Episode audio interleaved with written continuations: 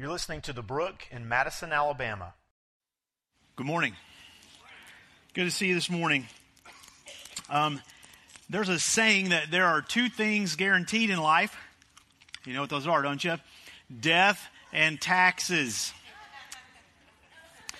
So, how appropriate that they come so close together. Uh, I was actually informed yesterday was not technically tax day, that's Tuesday. Um, nevertheless, the reaper is at the door and knocking. Okay? Um, and until Jesus returns, or you leave this earth, or you go live somewhere else, uh, you can expect that to continue. The taxes will come, rendered to Caesar. But what about death? What does it mean that death is, is guaranteed? There are these four friends who were talking about death, and one of them said to his other three friends, You know, what do you guys want people to say when they're walking in front of your casket?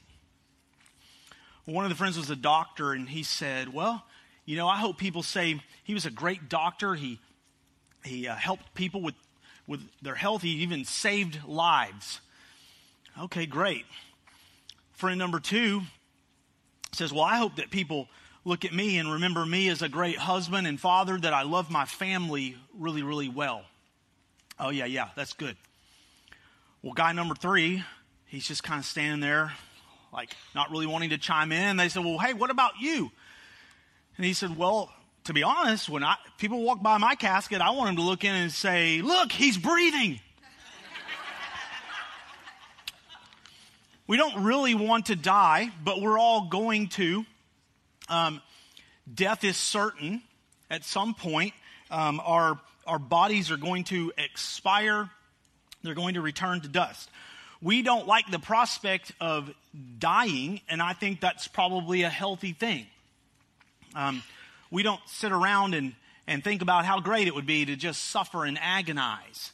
Um, and many of you, you have known people, loved people like myself, who maybe the last few days or weeks of their life was just that.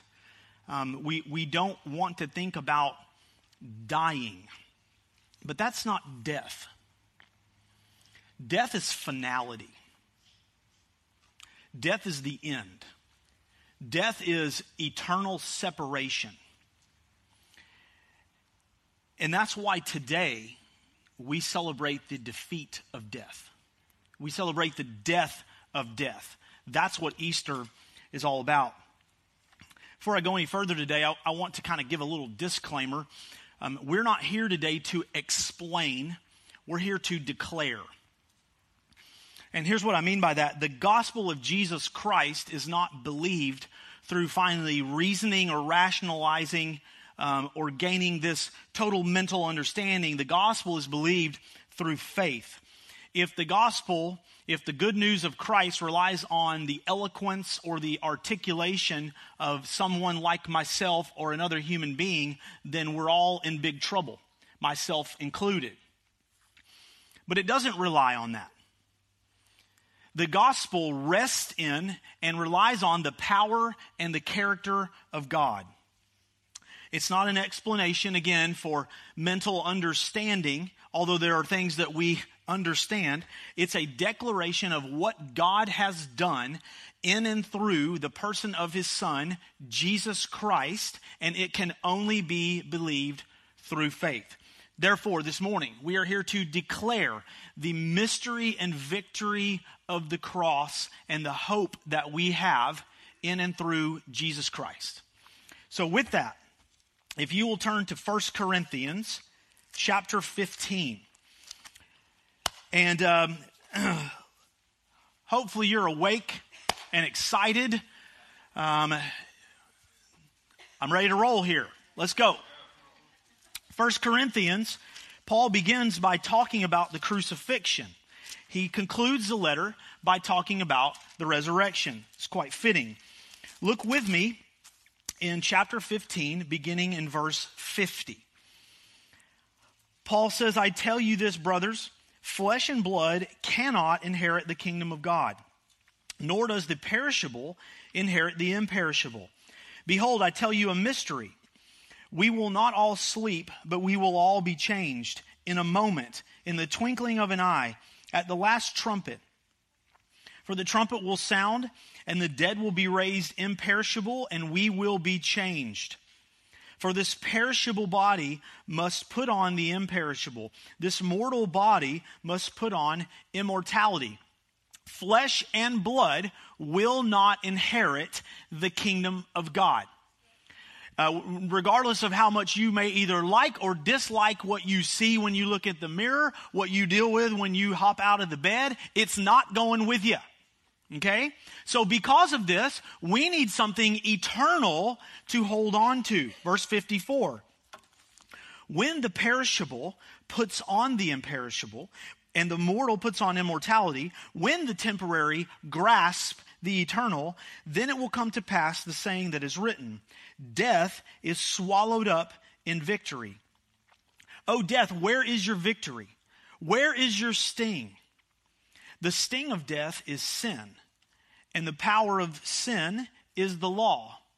But thanks be to God who gives us the victory through our Lord Jesus Christ. So, okay, how did we wind up here? Let's take this back to the beginning for a moment. Adam and Eve in the Garden of Eden rebelled against God. They were deceived, they rebelled against God. They knew what they were doing, and in doing this, they sinned and brought sin into the world. And as God is telling them the consequences of that sin, we learn that the consequences of sin is death. Adam and Eve are now expelled from the garden. Okay? The consequences of sin is death. As they are being expelled from the garden, God explains to Adam that your life, it's going to have an end now. God says, out of the ground you were made, from dust you came, to dust you will return. Your life will now have an ending. So now what is Paul saying here? Well, I reiterated what Paul basically said. Sin brought death into the world. It separated us from God. Well, then Paul goes further. He says that the sting of death the root of it, the pain of it, the reminder of it, the agony of it, the root, the sting of death is sin. But then he goes further. And he says that the power of sin is the law. What does that mean? Because we read that the power of sin is the law, and we think, now wait a minute, the law, that's like the commandments, that's the old covenant. How is the power of sin the law. Shouldn't the power of sin be like Satan? The power of sin is evil. What does Paul mean here? Well, here's what he means. The law, it forever reminds us of a couple of things. The law always, forever reminds us, first of all, that on our own, we can't keep it. Every time that we look at it, we realize on my own, I cannot fulfill this. Therefore, I also realize that on my own, I cannot defeat sin.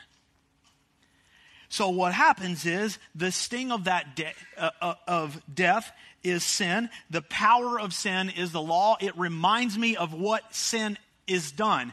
And so we read what Paul says and it seems very very gloomy and bleak, but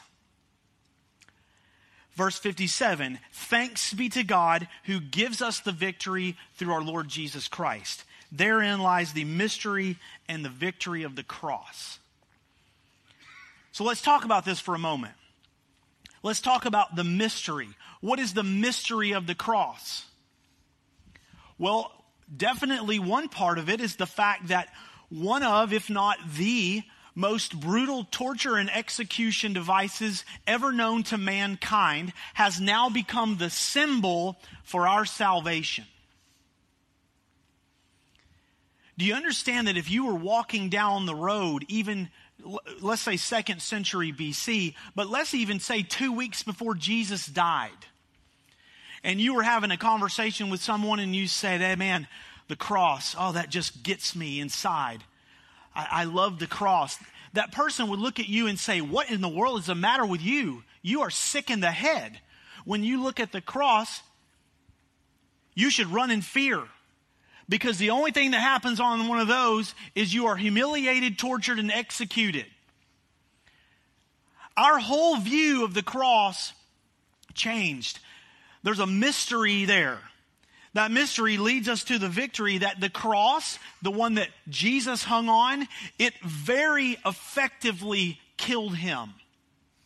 But the grave could not keep him. The mystery. Here's a mystery for you that life is actually found in death. Life is found in death. How is that possible? Well, because you cannot be raised to new life without the old life coming to an end. Let's say it another way you can't have a resurrection without first having a crucifixion. You cannot raise to new life what has not been put to death. So, therein again brings the victory that Jesus' death has brought us life by defeating sin. Jesus' resurrection has given us hope by defeating death. Let me repeat that. Jesus' life, Jesus' life, his death has given us life by defeating sin. His resurrection has given us hope by defeating death. A.W. Tozer in The Radical Cross says this Then it should be remembered that Jesus could not save us by the cross alone. He must rise from the dead to give validity to his finished work. A dead Christ would be as helpless as the ones he tried to save. Turn with me to Paul's letter to the Romans.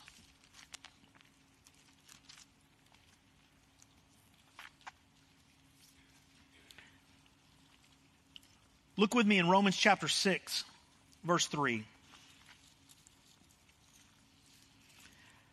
Paul says, Do you not know that all of us who have been baptized into Christ Jesus were baptized into his death? We were therefore buried with him by baptism into death, in order that just as Christ was raised from the dead by the glory of the Father, we too might walk in newness of life.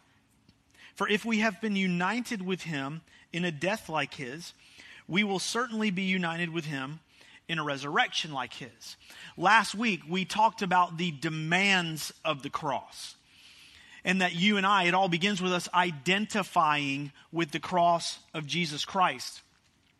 That we become united with him in a death like his. And Paul says when that happens, we will certainly be united with him in a resurrection like his. Verse 6 we know that our old self was crucified with him in order that the body of sin might be brought to nothing, so that we would no longer be enslaved to sin. For one who has died has been set free from sin. Now, if we have died with Christ, we believe that we will also live with him. We know that Christ, being raised from the dead, will never die again. Death no longer has dominion over him. For the death he died, he died to sin once for all, but the life he lives, he lives to God. So, you also must consider yourselves dead to sin and alive to God in Christ Jesus. Friends, to celebrate Easter is to celebrate the resurrection of Jesus. I know you hear that and you think, hey, thanks. we were kind of missing that you know, is that all we're going to get this morning? Uh, I think we all get that. That's why we're here. To celebrate Easter is to celebrate the resurrection of Jesus. But I don't know that we really grasp all that that implies with it. To celebrate Easter, to celebrate the resurrection of Jesus, is to also celebrate the death of sin. Now, grab this. We cannot celebrate the death of sin and continue to knowingly walk in it.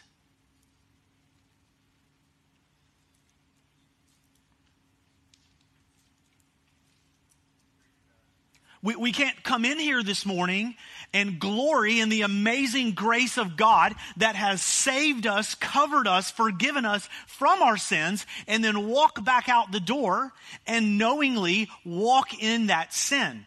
It doesn't work like that. Paul says we must put it to death. How does that happen? We'll turn the page. Romans chapter 8. Beginning in verse 1, Paul says, There is therefore now no condemnation for those who are in Christ Jesus. For the law of the Spirit of life has set you free in Christ Jesus from the law of sin and death. For God has done what the law, weakened by the flesh, could not do. Verse 9. You, however, are not in the flesh, but in the Spirit if in fact the Spirit of God dwells in you. Anyone who does not have the Spirit of Christ does not belong to him. But if Christ is in you, although the body is dead because of sin, the Spirit is life because of righteousness.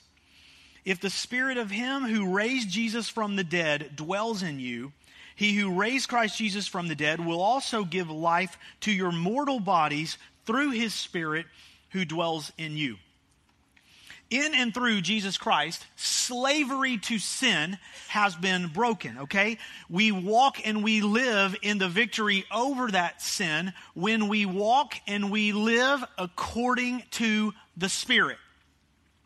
So that means for you and I, if we come to know Christ, surrender to Christ, His Spirit has come to live within us, and the Spirit directs us in how we should and how we shouldn't walk. If you want to celebrate Easter, walk in the Spirit. Oswald Chambers has one of the greatest daily devotionals ever written. And it's called My Utmost for His Highest. And I want to read you a little bit of what Chambers wrote this past Tuesday. He says the idea all through the Apostle Paul's writings is that after the decision to be identified with Jesus in his death has been made, the resurrection life of Jesus penetrates every bit of my human nature. It takes the omnipotence of God, his complete and effective divinity, to live the life of the Son of God in human flesh. The Holy Spirit cannot be accepted as a guest in merely one room of the house. He invades all of it. And once I decide that my old man, that is my heredity of sin, should be identified with the death of Jesus, the Holy Spirit invades me. He takes charge of everything. And now listen to this. My part is to walk in the light and to obey all that he reveals to me once I have made that important decision about sin, it is easy to reckon that I am actually dead indeed to sin because I find the life of Jesus in me all the time. Just as there is only one kind of humanity, there is only one kind of holiness, the holiness of Jesus. And it is His holiness that has been given to me. God puts the holiness of His Son into me, and I belong to a new spiritual order. Again, I, I really think that maybe mentally, cognitively, it's like we get that. I, I, I quote, understand that. But in some shape, form, or fashion, we're still going, but what does that look like? I mean, what does it really look like to, to walk in the Spirit? Well, to further maybe help us understand this, I want you to think about something. How does a child search for something? Now, I'm not talking about like if there's an Easter egg with a $50 bill in it. All of a sudden, they know how to search like mad. But, you know, that conversation of maybe the, the kid coming and saying, Hey, mom, I can't find my whatever it is. Or maybe worse yet, mom can't find her something and someone borrowed it. But let's just take the scenario that, hey, happened to happen in our house yesterday. Mom, where is my whatever? You know. Have you looked? Yes. Go look again. Five minutes later, here we are. I can't find it. You know, and what typically happens, especially mom, mom knows, like the, the, the, you know, the find my phone thing. Mom has one of those things in her head. All of you moms do. Like, you know the general vicinity of things. Okay, Billy, take me to your room and show me how you looked. You know, and so Billy will go and he'll open the door to his room and be like, see? It, it's not anywhere. And it usually takes mom anywhere from 30 seconds to five minutes, and she finds it. Oh, I didn't look there. That's how we search ourselves for sin. We go, uh, yep, no sin there. Not today. If, if we want to walk in the Spirit, um, it's got to look different. I want you for a moment to imagine that this lovely blue trunk is my life. There's got to begin to be a point where I, I get alone with the Lord. And first of all, my life's going to have to have some quiet. And that's probably half of our battle right there. I mean, I don't even think we know what quiet is anymore. I would literally exhort you go get in a closet. Hey, family, if you love me, when I go in this closet to pray, don't come bother me. If you do, you better ask Jesus first. And if he gives you the clear, all right. But you know, I need to get alone with the Lord and I need to be able to say, Lord, I need you through the power of your Spirit and your Word to search me. Not, not like my, my child looking for something, but how about more like King David? If you look at Psalm 139, David kind of shares with us what this is supposed to look like. David says in Psalm 139, verse 23 Search me, O God, and know my heart. Try me and test me and know my thoughts. And make, make sure you understand, David is not saying, Search me, God, and know my heart, because right now you don't. Uh, and God, you should really try my thoughts too, because you're not going to believe what I'm thinking. No, David is saying, God, I need you to search me, test me, and try me, because you already know my heart. You already know my thoughts, and I need to know what you see. And then David says, See if there be any grievous, offensive way in me. God, show me if there's anything in my life that's breaking my fellowship with you and lead me in the way everlasting. God, bring me to a place of repentance. Lord, I need you to show me what my life is filled with. And I don't need to know about the surface. I know all about the surface. There's all kinds of stuff on the surface. Uh, I, am very fairly aware of the fact that, yes, um, if, if I got one more t shirt, I could clothe an entire third world country. I could. I could solve the shirt problem right there. So, do I need the new shirt? I don't, I don't know. Well, maybe I do. Um, you know, God starts saying, Hey, Brian, you care way too much about what you look like. Way too much. I don't even have anything God shows me in the trunk, but all the time, God reminds me that I care way too much about other people's approval. Way too much. And God will show you that there are things in your life that they're not bad, but maybe there are times that you get really hung up in those things, and maybe you're looking at things and watching things that they're not horrible, but they're sure not doing anything to draw you closer to God. And yeah, there's a lot of that in there. But, and, and, but then God gets deep and he starts showing you things that at first you're like, what in the world is this? And then you begin to realize, like I, I remember several years ago, God said, Oh, well, Brian, you remember when so and so wounded you? Yeah, see, you haven't really let that go. And even though that person is not even around you anymore, you are a slave to it. And you're poisoning everything else in your life. And had to pull over to the side of the highway.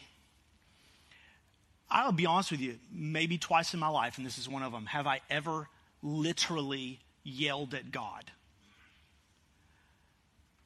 Somebody probably drove past and wondered, what in the world is that guy doing on the side of the road beside his Jeep screaming at nobody? I did not want to let go of this. I wanted to stay wounded. But here's the thing once you let God reveal it all and and just dump it all out. And and there are times, believe me, when we do it, y'all, we oh, but you know, that's okay. And, and God starts going, no, for crying out loud, get it all out. And stop putting it back in. Search me, God. Show me what's buried. Test me empty me of me so that you can start to fill me again. If you want to celebrate Easter, I would encourage you to invite the Spirit of the living God to invade every room of your home, every room of your life. He doesn't just want in the kitchen, He wants in every part of it. Allow Him to show you where that fellowship is broken. Search me, God, and know my heart. And understand this when you come, the only reason that you can come is because in Christ Jesus, you are wholly and fully accepted by the Father. But see, while you and I are still in these perishable bodies, and we still wrestle with sin, we're going to stumble and fall. The question is will we walk in repentance? Will we choose to walk in the light? I want to encourage you this morning. Let the mystery and victory of the cross remind you today that when the Spirit of God and the Word of God bring conviction of sin into your life, this is not God rejecting you. This is actually God affirming and loving you and reminding you that you belong to Him. As we close, go back to Romans chapter 8.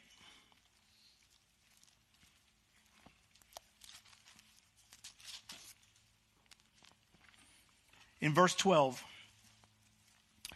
Paul says, So then, brothers, we are debtors not to the flesh to live according to the flesh. If you live according to the flesh, you will die. Friends, if we continue to walk in our sin, we will essentially walk in death. But if by the Spirit you put to death the deeds of the body, you will live. For all who are led by the Spirit of God are sons of God.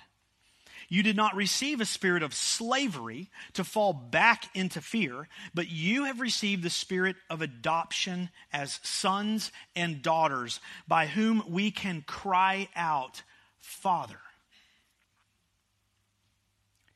The Spirit Himself bears witness with our spirit that we are children of God. Friends, to celebrate Easter is to celebrate the resurrection of Jesus. To celebrate the resurrection of Jesus is to celebrate the death and the defeat of sin. So may we truly celebrate by walking in obedience and victory over sin. We must put it to death. I'd like to close this morning by reading with you from Galatians chapter 2 verse 20.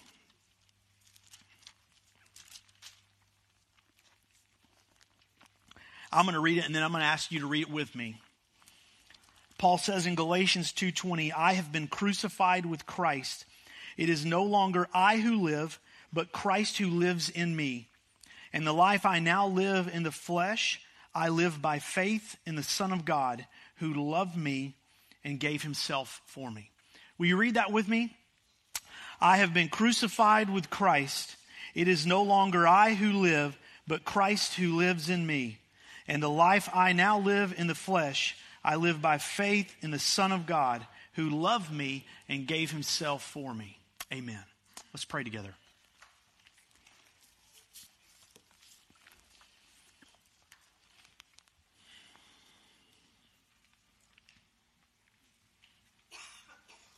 Lord Jesus, today we're, we're here together to, to thank you, to praise you, to worship you. Lord, we pray that for every moment of our life that we worship you, we would also follow you.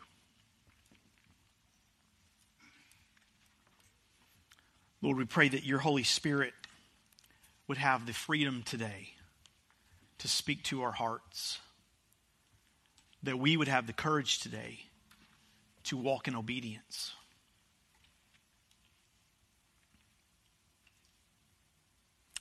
Speak to us now, Lord.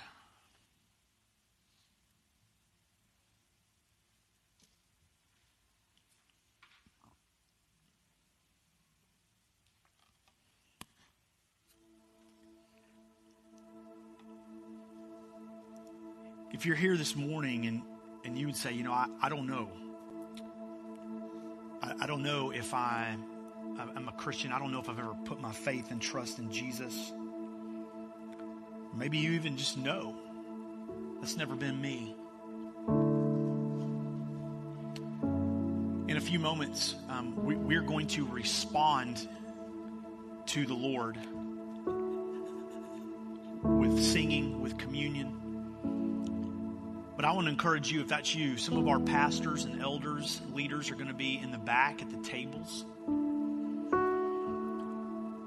They would love to talk with you, pray with you. We're not going to ask you to sign anything. We just believe that the most important thing that you could ever do in your life is to not only know who Jesus is, but surrender to Him.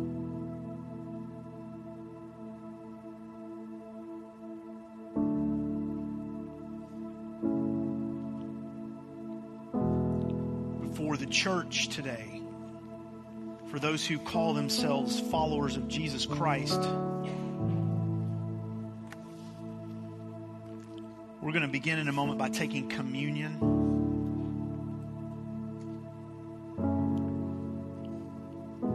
And as we do that this morning, I want to just remind you that the night before he died, Jesus was with his disciples and he took the bread and after he broke it and handed it out to them, he said, This is my body. It's going to be broken for you. And then he took the cup and he said, This is my blood. It's going to be spilled for you. And just a few days later, they would understand.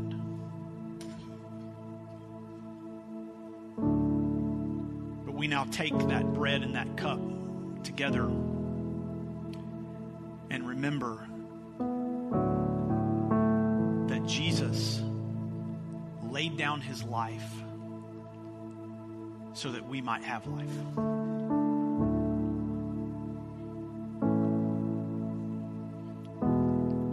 We're going to sing and we're going to worship and celebrate.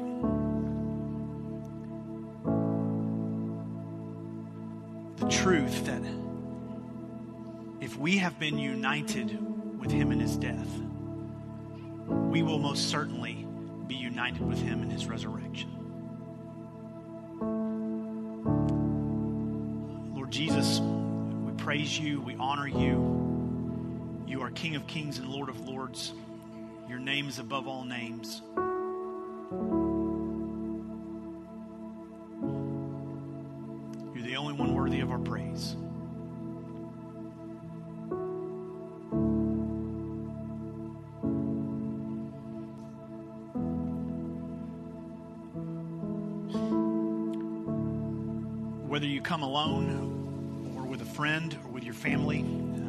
Invite you um, to come and take communion.